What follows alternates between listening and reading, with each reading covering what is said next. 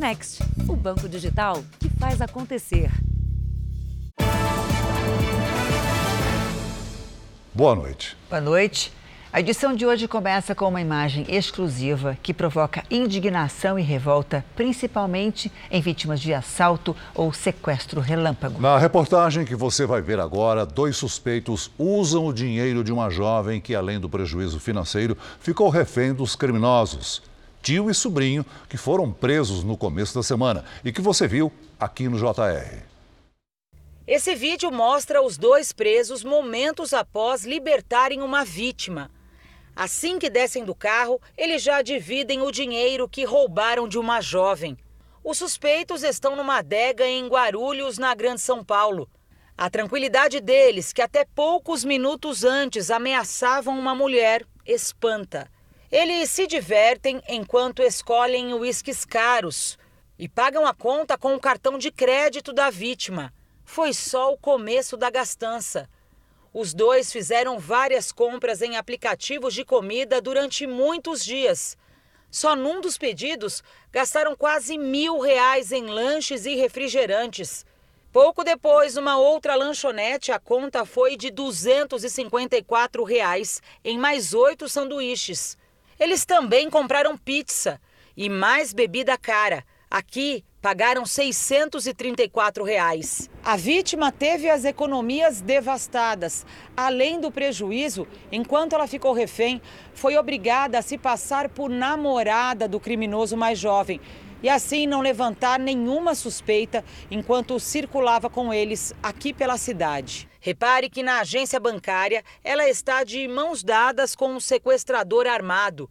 Eles roubaram 3 mil reais das contas da vítima. Enquanto os dois gastavam sem preocupação, a polícia agia. Os investigadores conseguiram rastrear rapidamente os locais das compras e identificaram o carro usado por eles. João José de Souza e Lucas Conceição de Souza já foram reconhecidos por vítimas de outros três sequestros relâmpago. Eu estava chegando no carro e de repente ele apareceu, um senhor, um idoso.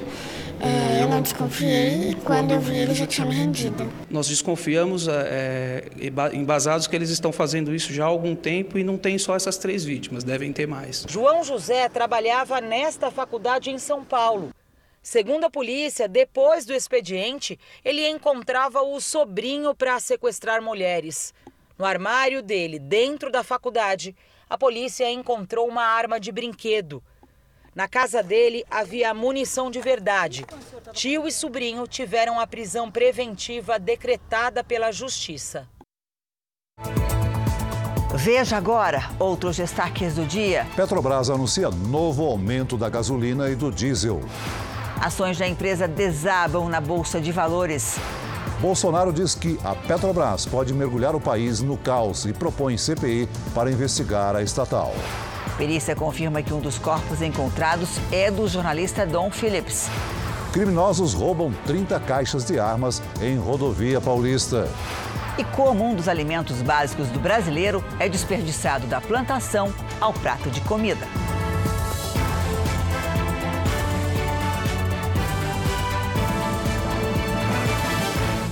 Oferecimento: Bradesco. Entre nós, você vem primeiro.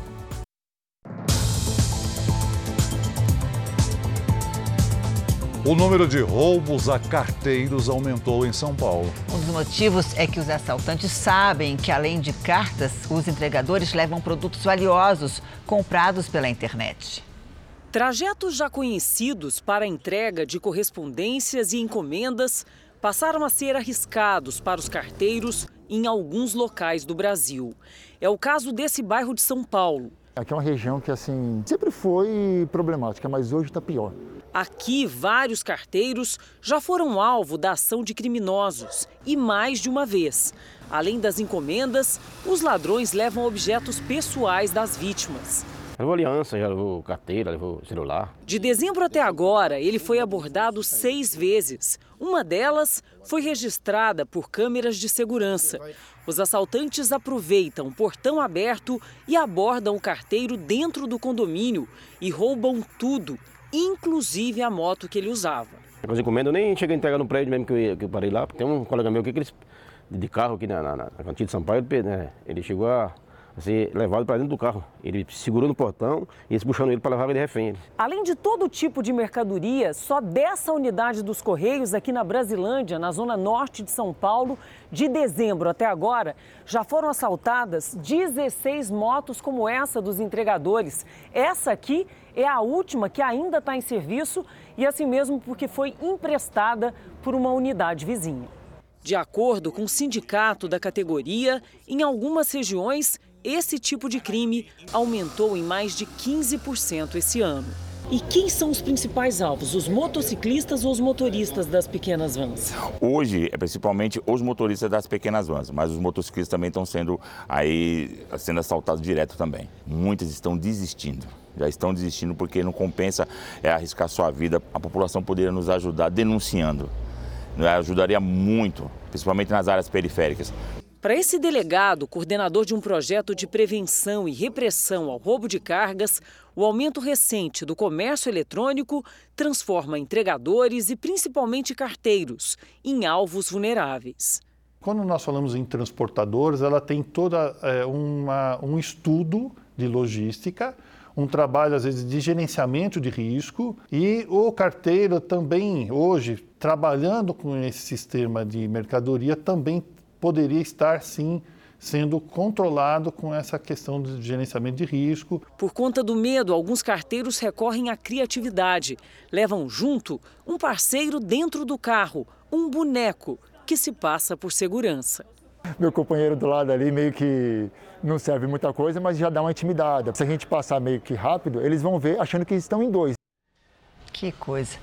Em Belo Horizonte, uma mulher disse que foi vítima de um golpe durante uma viagem num carro de aplicativo. Situações semelhantes já foram relatadas em outras cidades. A denúncia é de que um produto químico colocado dentro do carro seria usado para dopar os passageiros. A passageira conta que durante uma corrida, o motorista teria fechado os vidros do carro e ela começou a sentir um cheiro forte e diferente. Eu fui, aproximei o rosto da janela para poder respirar, né? Mas quando eu olhei para frente, eu já estava com a visão turva e vi que o motorista ele já estava me olhando de uma forma diferente. Estava me olhando com um olhar de maldade mesmo. Ao perceber que poderia ficar inconsciente, a passageira pediu para o motorista parar o veículo, alegando que queria ir ao banheiro, mas não foi atendida. Desesperada, ela começou a gritar por socorro e ameaçou saltar do carro. Só assim o motorista estacionou o veículo. A vítima desceu e recebeu ajuda das pessoas que passavam na hora. Denúncias como essa ganharam força nos últimos dias. Motoristas de aplicativos estariam usando uma substância dentro dos veículos capaz de fazer o passageiro desmaiar em segundos. Em São Paulo, pelo menos duas mulheres denunciaram a situação. Eu lembro que aí eu comecei a me sentir mais mal ainda. E aí eu fui é, percebendo que a minha respiração já estava começando a falhar. Segundo a polícia, as vítimas devem prestar queixa para facilitar a investigação. A Lorena segue algumas regras que garantem mais segurança para ela. Saber com quem você está pegando, compartilhar a viagem com outra pessoa e à noite muito cuidado. A Polícia Federal confirmou que a arcada dentária encontrada na Amazônia é de Dom Phillips. Os policiais federais também revelaram que as mortes do jornalista britânico e do indigenista brasileiro não tiveram mandante e nem o envolvimento de uma organização criminosa. Os peritos vão continuar os trabalhos durante o fim de semana na Superintendência da PF em Brasília. Um primeiro teste confirmou que a arcada dentária de um dos corpos é de Dom Phillips. A polícia ainda trabalha para saber se os outros restos mortais pertencem mesmo a Bruno Pereira. Estamos aqui no prédio do Instituto Nacional de Criminalística da Polícia Federal, no laboratório de microvestígios, um dos mais de 70 que ocupam essa área de 30 mil metros quadrados. E eu estou aqui a poucos metros de outro laboratório, onde estão fazendo neste momento as análises dos restos mortais das vítimas. Mas daquela porta para frente não temos autorização para entrar. O resultado da perícia vai ser divulgado nos próximos dias. Análises preliminares apontam que os corpos apresentam diversas perfurações à bala. Os peritos pretendem liberar os corpos em até sete dias para que as famílias possam realizar os enterros. E se não houver efetividade nessa análise, a gente parte para outra técnica. E isso tende a se esticar conforme a necessidade. Quanto mais exames complementares, maior o prazo né, de, de resposta. Amarildo da Costa Oliveira, o irmão dele, Ozenei da Costa Oliveira, estão presos preventivamente. Em nota, a Polícia Federal disse que a investigação não aponta para o envolvimento de um mandante ou de uma organização criminosa nos assassinatos. A União dos Povos Indígenas do Vale do Javari contesta e diz que os pescadores fazem parte de uma quadrilha especializada na invasão de terras indígenas. A PF afirmou que novas prisões podem acontecer nos próximos dias. A embarcação usada pelas vítimas segue desaparecida. A Petrobras anunciou hoje um novo aumento nos preços do diesel e da gasolina para as refinarias. É o terceiro reajuste da gasolina e o quinto do diesel no ano. O Rodrigo e o André são ciclistas e motoristas, mas com a notícia de mais um aumento no preço do combustível, a vontade deles é uma só. Se pudesse, eu trocaria o carro pela bicicleta. 350 reais por semana de, de combustível, não dá. E aumentando agora deve ir lá para 400. A partir de amanhã, o preço médio de venda de gasolina da Petrobras para as distribuidoras vai passar de R$ 3,86 o litro para R$ 4,06 uma alta de 5,18%. Já o diesel teve reajuste maior, de 14,26%. O litro vai subir de R$ 4,91 para R$ 5,61. Os sucessivos aumentos impactam o preço final na bomba e não surpreendem quem depende do carro para trabalhar é mundial. Minha, minha irmã mora em Portugal, fala que lá também está a mesma coisa. A Petrobras justificou o novo reajuste da gasolina e do diesel pela situação desafiadora no exterior. A economia internacional, ainda em recuperação por causa da pandemia e a guerra na Ucrânia, forçam a disparada no preço do petróleo. Para boa parte dos especialistas, a estatal brasileira se vê obrigada a repassar o aumento para o consumidor para não ficar no prejuízo. Esse reajuste, de alguma maneira, já era esperado. Aconteceu agora. Uh, talvez não tenha casado bem com a queda do preço internacional do petróleo, mas o petróleo em si tem vindo de uma alta muito constante e a empresa segurou o preço por muito tempo. Só na última semana, o preço médio da gasolina no país ficou acima de R$ 7,00 o litro, segundo a Agência Nacional do Petróleo, enquanto que o litro do diesel ficou pouco abaixo de R$ 7,00. O novo reajuste é mais um desafio para a Petrobras encontrar alternativas que não pesem no bolso do brasileiro, nem aumentem a inflação. Este economista acha que, com o lucro elevado que vem sendo registrado pela companhia, a estatal poderia exercer seu papel social. O governo poderia utilizar os recursos para fazer um fundo para, de alguma maneira, compensar esses aumentos ou, de alguma maneira, atingir algumas categorias que mais diretamente precisam dos combustíveis, tais como caminhoneiros, motoristas de táxis, de aplicativos. Autoridades dos poderes executivo, legislativo e judiciário reagiram ao aumento do preço dos combustíveis pela Petrobras. E o presidente Bolsonaro propôs uma CPI para investigar a empresa. A confirmação do reajuste veio no fim da manhã. Mesmo sendo esperado, o aumento caiu como uma bomba no meio político. Eu apurei que o presidente Jair Bolsonaro e outros integrantes do governo fizeram pressão até o último instante para tentar evitar o um novo reajuste no preço dos combustíveis. Agora, o presidente Jair Bolsonaro quer acelerar a troca no comando da estatal. Um novo nome já foi indicado há quase um mês, mas a mudança enfrenta as dificuldades burocráticas da empresa e só deve ser efetivada em agosto. Diante disso, foi lançada uma nova ofensiva para o atual presidente da Petrobras renunciar ao cargo. Jair Bolsonaro esteve no Rio Grande do Norte para lançar projeto que amplia o acesso à internet e entregar títulos de propriedade de terras. Em entrevista a uma rádio, ele falou em criar uma comissão parlamentar de inquérito, uma CPI, para investigar a gestão da empresa. O presidente da Petrobras, seus diretores, seu conselho traíram o povo brasileiro. O lucro da Petrobras é uma coisa que ninguém consegue entender, algo estúpido ela lucra seis vezes mais que a média das petrolíferas de todo o mundo.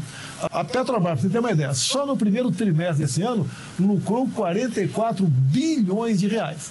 Então, eu conversei agora há pouco, há poucos minutos, com o Arthur Lira, ele está nesse momento reunindo com líderes partidários e a ideia nossa é propor uma CPI para investigarmos o presidente da Petrobras, os seus diretores e também o Conselho Administrativo e Fiscal. Porque nós queremos saber se tem algo errado né, nessa conduta deles. O presidente da Câmara, Arthur Lira, também elevou o tom. O reajuste veio no momento em que o Congresso e o governo atuam para aprovar projetos que limitam a cobrança de impostos sobre os combustíveis. Lira escreveu: o presidente da Petrobras tem que renunciar imediatamente. Ele só representa a si mesmo e o que faz deixará um legado de destruição para a empresa, para o país e para o povo. O presidente do Senado, Rodrigo Pacheco, também criticou o novo aumento e voltou a defender a criação de uma conta de estabilização para amenizar o impacto dos constantes aumentos nos preços dos combustíveis. A conta de estabilização, uma espécie de reserva financeira que precisaria ser criada a partir de uma fonte específica de recursos. Também hoje, o ministro André Mendonça do Supremo deu cinco dias para a Petrobras explicar os critérios de preços. Mendonça também tomou uma decisão que interfere no preço do diesel. Ele ordenou que os estados cumpram uma lei aprovada pelo Congresso em março, que fixa a alíquota do ICMS sobre o combustível com base no valor médio dos últimos 60 meses. A tendência é que esse cálculo ajude a segurar o preço. Ainda nesta edição, alunos de curso vendido pela internet dizem que foram vítimas de um golpe. E a seguir, novo caso da varíola do macaco é identificado em Porto Alegre. Agora são sete em todo o Brasil.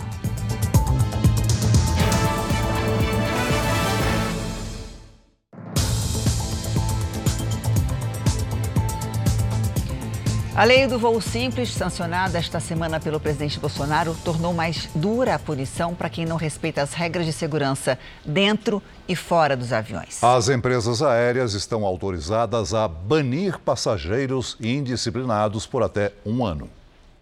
Nos voos que faz pelo Brasil, a Daniela já viu atitudes de passageiros que podem comprometer a segurança de todos a bordo. Não querer colocar o cinto na hora da descida, agora não querer usar máscara, já vi disso também, e agora também não estão respeitando a questão da fileira, né? Dados da Associação Brasileira das Empresas Aéreas mostram que entre 2019 e 2021 houve 1.138 casos considerados como indisciplina. A maioria foi de agressões. A lei do voo simples, sancionada na última quarta-feira pelo governo federal, quer mexer nisso. Quem se recusar a cumprir as regras de segurança de um voo e causar tumulto pode arcar com sérias consequências. As pessoas precisam de ter consciência dos seus próprios comportamentos e de respeito. A lei autoriza as empresas aéreas a aplicar punições aos envolvidos. De acordo com a lei, o passageiro pode até perder o direito de voar por um ano pela empresa em que causou problema. E nos casos mais graves, a restrição é ainda maior, se estendendo a proibição de voar em outras companhias aéreas. Antes de passar a valer, a lei do voo simples precisa ser regulamentada pela Agência Nacional de Aviação Civil. É aí que esta especialista em direito do consumidor espera que alguns pontos tenham mais clareza. Entre eles, a descrição precisa das atitudes que serão consideradas como indisciplina. É um critério muito amplo é, e muito abstrato, carece de especificação uh, dos atos que poderiam ser considerados atos de indisciplina. Mais um caso da varíola dos macacos foi confirmado no Brasil, desta vez em Porto Alegre. Agora já são sete no país. O mundo observa com atenção o avanço da doença. Mas aqui no Brasil, pesquisadores já se preparam para desenvolver testes e futuramente remédios para combater a doença. A primeira etapa foi concluída com sucesso em São Paulo. Foi um trabalho muito rápido. Assim que se confirmou o primeiro caso de varíola do macaco no Brasil, os pesquisadores do Instituto de Medicina Tropical de São Paulo, da USP, levaram só 18 horas para conseguir sequenciar o genoma do vírus. Na prática, isso significa conhecer as características dele. Que a gente precisa para responder qualquer epidemia, você ter essa capacidade de fazer esse tipo de técnica. Depois, foi a vez dos pesquisadores do Laboratório de Virologia do mesmo instituto isolarem e multiplicarem o vírus. Os laboratórios precisam de muitas cópias para conseguir confirmar o resultado dos exames que detectam a doença. É o que eles chamam de controle de diagnóstico. O controle é importante porque é ele que nos indica que o nosso método está funcionando, que o resultado que nós estamos liberando é verdadeiro. Os vírus originais da varíola do macaco, produzidos aqui no laboratório, são armazenados em freezers como esse a 80 graus negativos. Essas amostras vão servir de padrão para as próximas pesquisas, como a criação de novos métodos de diagnóstico e até para o desenvolvimento de remédios contra a doença. Daqui, esses vírus inativos estão sendo distribuídos para laboratórios de todo o Brasil. Nossa ideia é de que a gente vai ficar mais seguro se tiverem muitos laboratórios no país capazes de fazer esse tipo de tecnologia de forma rápida. A seguir, um caminhão carregado de armas que seguia sem escolta é roubado numa rodovia de São Paulo. E na série especial, por que o arroz é um dos alimentos mais desperdiçados no Brasil? A perda já começa na lavoura.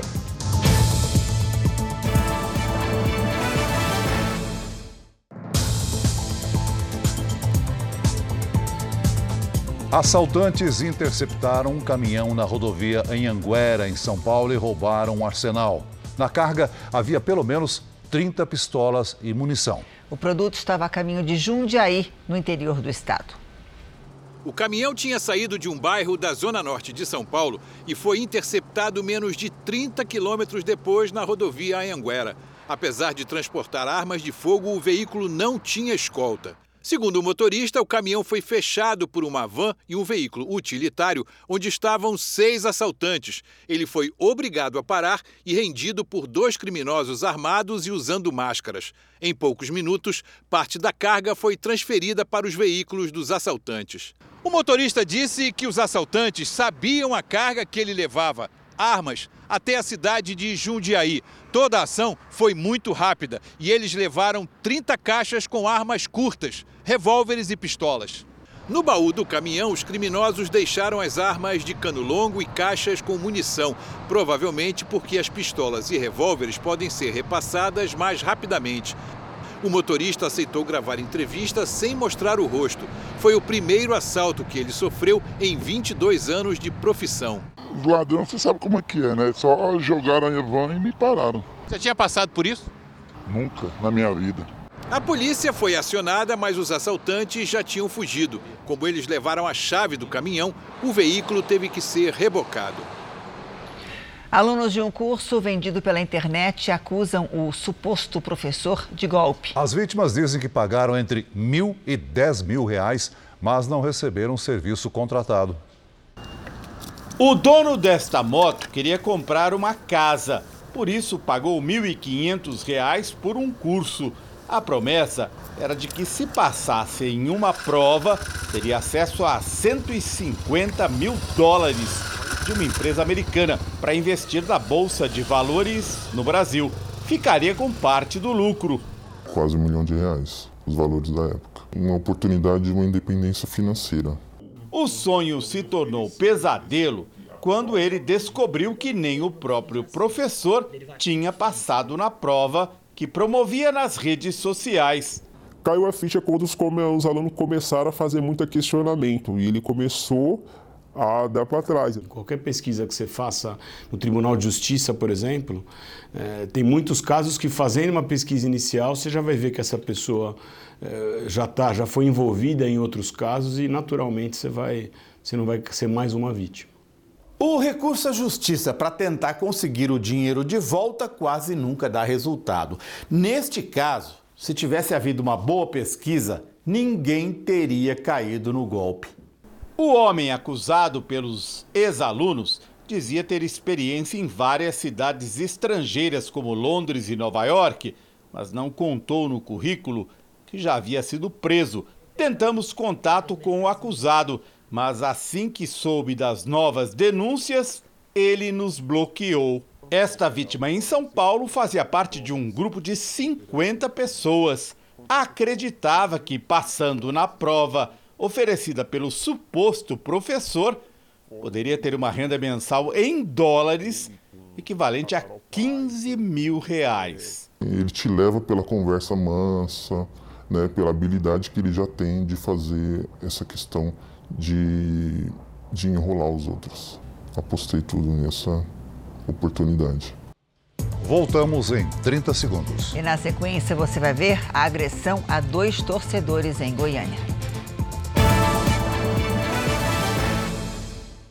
No Rio de Janeiro, pistolas e carregadores foram apreendidos pela Polícia Federal numa abordagem na rodovia Presidente Dutra. As armas que seriam levadas para comunidades cariocas foram encontradas com a ajuda de cães farejadores. A investigação descobriu que o material veio de Santa Catarina.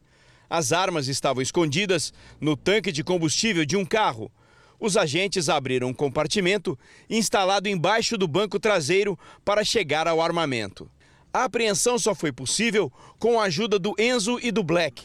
Eles trabalham na Polícia Federal há mais de seis anos e atuam em portos, aeroportos e estradas, porque são capazes de farejar drogas, explosivos e armas. No total, foram encontradas 51 pistolas e vários carregadores. É certo que esse armamento seria utilizado não só para o domínio de territórios, mas também para a prática de assaltos e a prática de diversos outros crimes violentos. Todos os meses, as forças de segurança aqui no Rio de Janeiro apreendem cerca de 600 armas. Destas, 90% são revólveres e pistolas, semelhantes ao carregamento interceptado pelos agentes federais na Via Dutra. O último levantamento do Anuário Brasileiro de Segurança Pública mostra que mais de 109 mil armas foram apreendidas em todo o país, a maioria de pequeno porte. Essas armas na mão do, do, do, criminoso é muito perigoso porque, seja arma curta quanto arma longa, aonde pegar o projétil, aonde acertar no, no, no alvo, é letal. Dois adolescentes foram agredidos com chutes e pauladas quando conversavam perto de casa em Goiânia. Os rapazes usavam camisas de um time de futebol. A mãe de um deles acredita que esse tenha sido o motivo do ataque. Os três adolescentes estão na calçada quando dois veículos param. Três homens descem e começam as agressões. Um dos jovens consegue fugir. Os outros dois foram atacados com chutes e pauladas. Eles foram obrigados a tirar a camisa do Vila Nova, time de futebol goiano. A mãe de um dos jovens de 14 anos aceitou falar, sem se identificar. É, o amigo dele ligou, falando: tia, é, passou uns caras aqui, parou e bateu em mim nele, né, meu filho, e machucou muito ele. A senhora pode vir para cá? Aí eu só perguntei onde que era e fui correndo, né, que era na esquina de casa praticamente. As imagens devem ajudar a polícia a identificar e localizar os agressores. O adolescente que teve ferimentos mais graves foi levado para o hospital pela própria mãe. Ele teve ferimentos pelo corpo e na cabeça, mas já recebeu alta. A mãe acredita que a agressão só aconteceu porque eles estavam com a camisa do time de futebol. Eu quero justiça. Eu quero justiça quero que encontre esses covardes, que eles sabiam o que estavam fazendo. Um levantamento baseado em testes rápidos de Covid feitos em farmácias revela que houve um aumento de mais de 200% em resultados positivos para a doença. Os dados foram coletados entre o começo de maio e a segunda semana de junho. O Cleidson fez o teste rápido pela primeira vez no começo do ano Agora, repetiu para dar maior segurança à família. Dois colegas de trabalho testaram positivo essa semana e aí eu resolvi fazer para ter segurança em casa, caso eu esteja com Covid e não passar para os familiares em casa. Segundo o levantamento da Abrafarma, somente entre os dias 6 e 12 de junho, mais de 29% de todos os testes de farmácia registrados pela associação deram positivo. Cerca de 67 mil dos 229 mil atendimentos. É o maior índice em pouco mais de quatro meses está todo mundo, ou seja, voltou à vida normal. As pessoas estão usando menos máscaras, estão com, com contato com todo mundo. Desde o começo do atendimento ao público, em abril de 2020, as farmácias brasileiras já realizaram mais de 18 milhões de testes. Os resultados positivos somaram 4 milhões 23% do total. Nós tivemos em janeiro uma alta demanda né, dos testes de Covid, depois veio caindo e agora novamente um aumento das pessoas procurando pelo teste de Covid. Então são pessoas, na maioria das vezes, com sintomas gripais. Diante da nova ofensiva da Covid, os especialistas indicam a realização de mais testes e foco na vacinação. Segundo especialistas, é a vacinação que faz o número de mortes não acompanhar o de novas infecções. A vacinação é importante, né? Eu acho que se a gente conseguir avançar para outras faixas etárias com as doses adicionais, eu acho que isso também ajuda a conter essa propagação do vírus. Uma turista holandesa morreu atingida por uma bala perdida em Letícia, na Colômbia. A cidade faz fronteira com Tabatinga, no Brasil. A mulher estava no restaurante quando começou um tiroteio. O alvo era um brasileiro condenado por tráfico de drogas que também morreu. O traficante estava com outros brasileiros que ficaram feridos. O presidente Zelensky da Ucrânia diz que o país está a um passo de fazer parte da União Europeia. A possível entrada no bloco foi usada pela Rússia como justificativa para a invasão. De acordo com Zelensky, a Ucrânia aguarda a decisão do Conselho Europeu, o que deve ocorrer na semana que vem.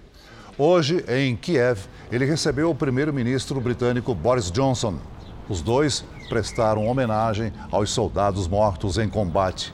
A guerra já dura quase quatro meses.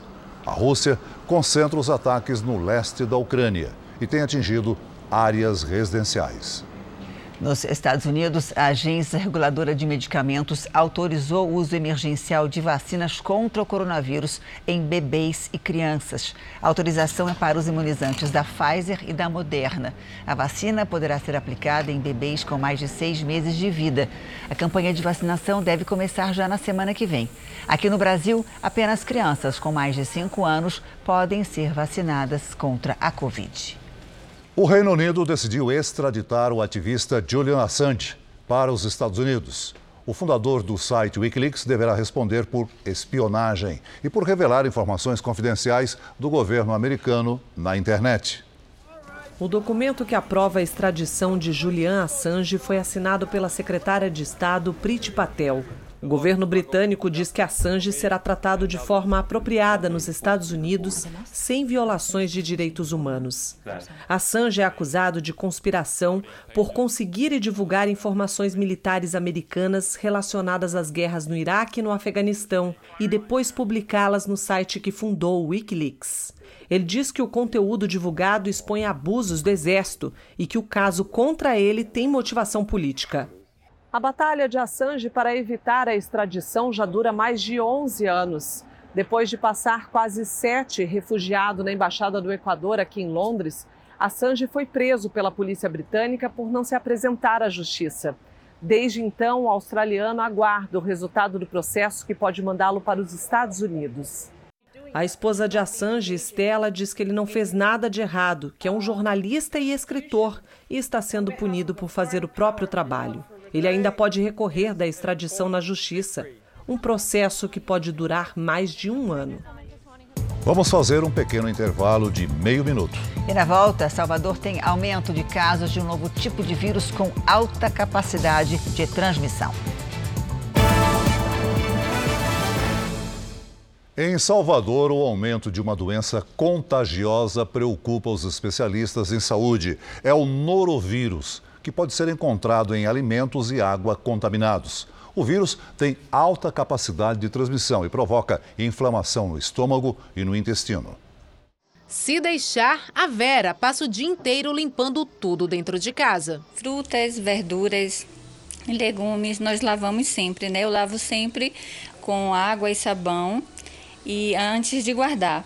E com os produtos que, que são comprados, mesmo embalados, é, eu faço a limpeza sempre usando álcool. Todos esses cuidados têm um motivo. eu tenho muito receio de contrair o norovírus e também alguém da minha família é, se contaminar. Então, por isso que eu mantenho esses cuidados diariamente. A infecção do norovírus é causada pela ingestão de água ou alimentos contaminados. A doença também pode ser transmitida pelo contato com pessoas infectadas. O vírus afeta o estômago e intestino e pode causar diarreia, vômitos, febre, dores abdominais e cansaço. O problema tem levado muitas pessoas aos postos de saúde da capital baiana. Dói a barriga e o estômago.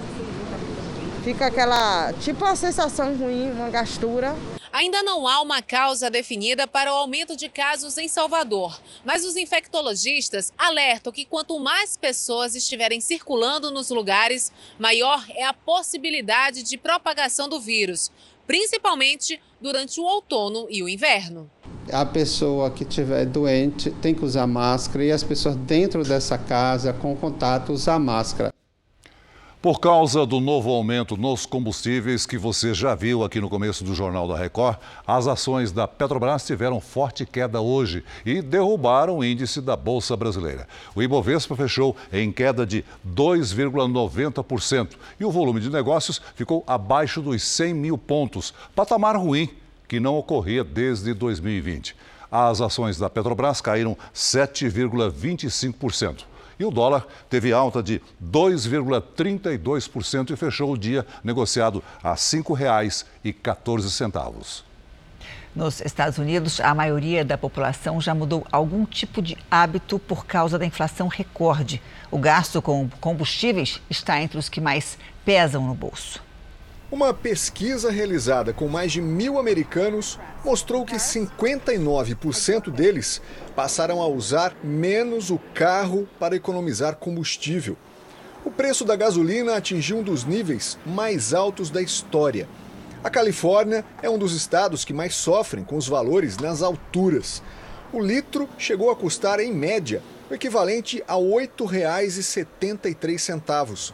Mas nesse posto, por exemplo, o motorista está pagando o equivalente a R$ 13,40 por litro. Você sabe o que isso quer dizer? Menos comida, menos tempo para o lazer, porque tenho que pagar gasolina para ir para o trabalho, desabafa esse americano. Sean é motorista de aplicativo e conta que três horas do trabalho dele em um único dia são para arcar com o combustível. Por isso, em vez de 8 a 9 horas, agora tem trabalhado entre 12 e 13 horas por dia. A culpa dos aumentos, segundo 72% dos entrevistados, é das empresas que querem aumentar os lucros. E 69% dizem que a invasão da Rússia à Ucrânia influenciou a alta. Pela pesquisa, os entrevistados podem escolher mais de uma causa para o problema. De acordo com a agência Reuters, na semana que vem, a secretária de Energia dos Estados Unidos deve se reunir com executivos das refinarias para discutir o assunto. O governo quer que as empresas aumentem a produção de combustível. Com mais combustível no mercado, a tendência é que os preços caiam. Vamos agora à previsão do tempo. Não para de chover na região nordeste do Brasil e a frente fria que provocou transtornos no Rio Grande do Sul chega ao sudeste. Oi, Lidiane, boa noite para você. O que será do nosso fim de semana, hein? Vamos lá, Janine. Boa noite para você, Celso, para todos que nos acompanham com chuva e frio na maior parte do país. Neste sábado, o tempo muda no sul, sudeste e centro-oeste. A frente fria avança pelo país. Previsão de temporais com trovoadas e ventania de Mato Grosso até São Paulo. A chuva será pesada de Rondônia até Sergipe e pode provocar novos alagamentos. Mais cedo, rios transbordaram na cidade de Porto Calvo, em Alagoas. Cinco pontes foram destruídas. 50 famílias estão desalojadas e ao menos 10 perderam as casas. Sábado de tempo firme do Amazonas, passando pelo interior nordestino até o Espírito Santo. Logo cedo pode gear no Rio Grande do Sul. Em Porto Alegre, máxima de 13 graus. Em Maceió, chove e faz 26. Em Manaus, até 32. Em São Paulo, fim de semana de chuva e frio mínimas de 13 no sábado e no domingo. E vejam só, a máxima não passa dos 18. O tempo firme volta só na terça-feira. Vamos ao tempo delivery. O Edivaldo é de Pedralva, né? Minas isso, Gerais. Isso, isso mesmo, Celso. Vamos lá. Oi, Edivaldo. A frente fria chega neste fim de semana. O sábado e o domingo começam com sol e muitas nuvens. À tarde faz 25, 24 graus, com previsão de pancadas de chuva. E a Isa pergunta se uh, o tempo continua frio em Dom Aquino, que é Mato Grosso. Vamos lá.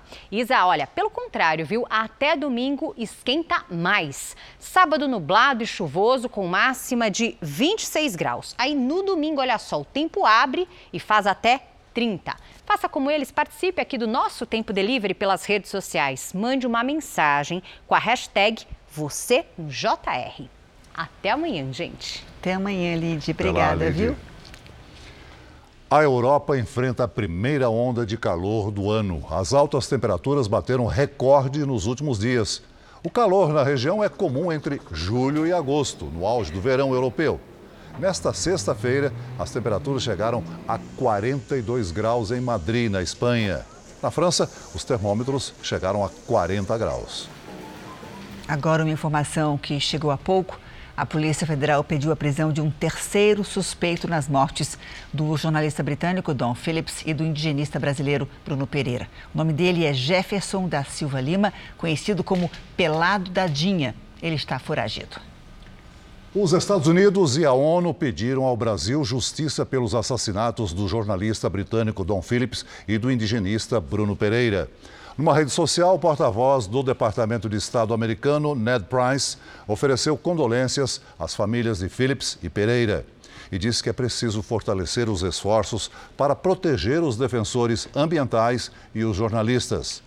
A Unesco, a Organização das Nações Unidas para Educação, Ciência e Cultura, também pediu às autoridades brasileiras que investiguem e punam os responsáveis pelo que descreveu como um crime cruel. No estado americano do Alabama, a polícia investiga um tiroteio que deixou três mortos na última noite. Um homem abriu fogo contra um pequeno grupo de pessoas que estava em uma igreja na cidade de Vestavia Rios. A polícia prendeu um suspeito que não teve identidade revelada. A motivação ainda não é conhecida. O presidente do Peru, Pedro Castilho, precisou prestar esclarecimentos ao Ministério Público do país. Castilho foi a pé até a sede da Polícia Federal, onde ficou por uma hora e meia. O político de esquerda é investigado num caso de corrupção. A legislação do país impede que um presidente seja julgado enquanto está no poder, mas ele pode ser investigado e condenado após o fim do mandato. Veja agora os destaques do Domingo Espetacular. Simária anuncia uma pausa na carreira e Simone sobe ao palco sozinha. O afastamento acontece em meio às polêmicas entre as duas. Independente das nossas diferenças, você é a coisa mais importante da minha vida. E uma sequência de desabafos que pode ameaçar o futuro da dupla. Mas não significa que porque venceu juntas tem que morrer como duplinha para sempre.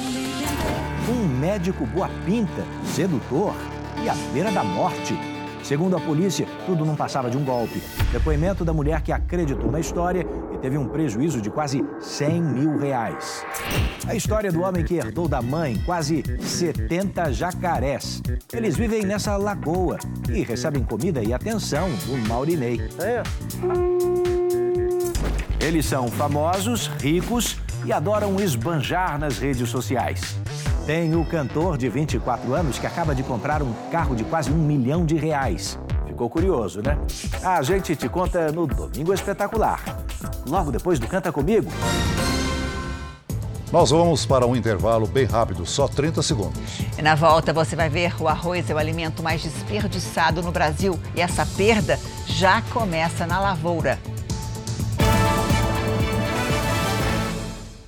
O arroz é o alimento mais desperdiçado no país. Praticamente indispensável na alimentação do brasileiro, muitas vezes é preparado além da conta. E aí, quando sobra no prato, adivinha, vai per... parar no lixo. É, mas essa perda já começa no campo, na colheita e segue nas estradas, quando os grãos estão a caminho do armazém.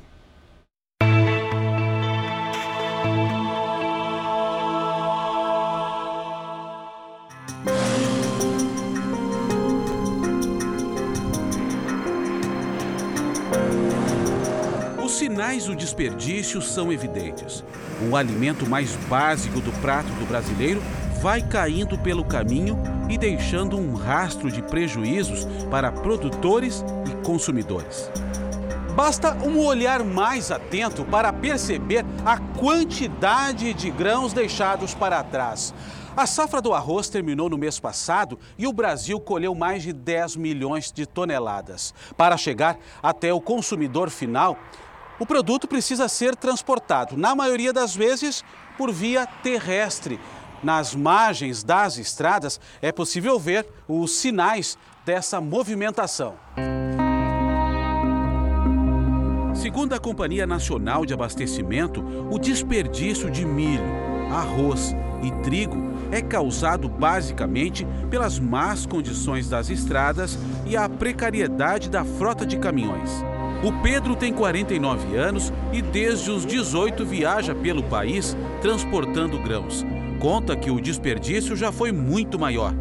Ele mostra que é preciso improvisar para driblar o desgaste natural das carrocerias. Tem a tecnologia do improviso, né? Improviso, né? Porque não tem o que fazer, porque a madeira vai gastando através do próprio tempo, né? Tem que estar atento. E tem que estar descuidando para evitar desperdício, né? Levar a carga sempre o que carregou e entregar. O Rio Grande do Sul é o maior produtor de arroz, responsável por 70% da produção nacional. Camaquã, a 150 quilômetros de Porto Alegre, colheu na última safra 361 mil toneladas do grão. Plantou, produziu, colheu, depois que está tudo pronto, na hora de transportar da sua propriedade para o órgão armazenador, no caso, tu colocar fora porque um caminhão não é adequado, sai é, semeando arroz na estrada, digamos assim, é um, diminui a margem de lucro do produtor, com certeza. Nestes armazéns da cidade é estocado o arroz produzido por 100 produtores. Evitar o desperdício do arroz é uma tarefa que já começa na lavoura. É a tecnologia no campo que hoje em dia é fundamental.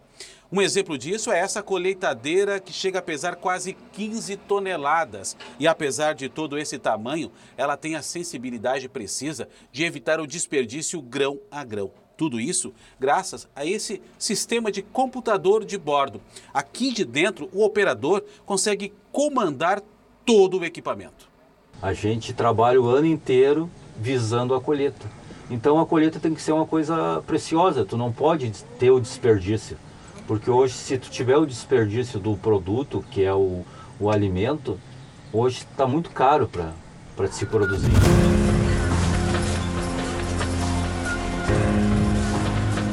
A preocupação chega também à indústria. Nessa aqui, com 40 anos de mercado, os robôs vieram para ajudar. Na linha de produção, eles reduzem praticamente a zero as perdas e fizeram o lucro crescer. Na indústria aqui teve um salto tecnológico onde, onde melhorou muito os processamentos de, de grãos e, e classificação. E isso nos permitiu gerar um aproveitamento melhor na indústria. Né?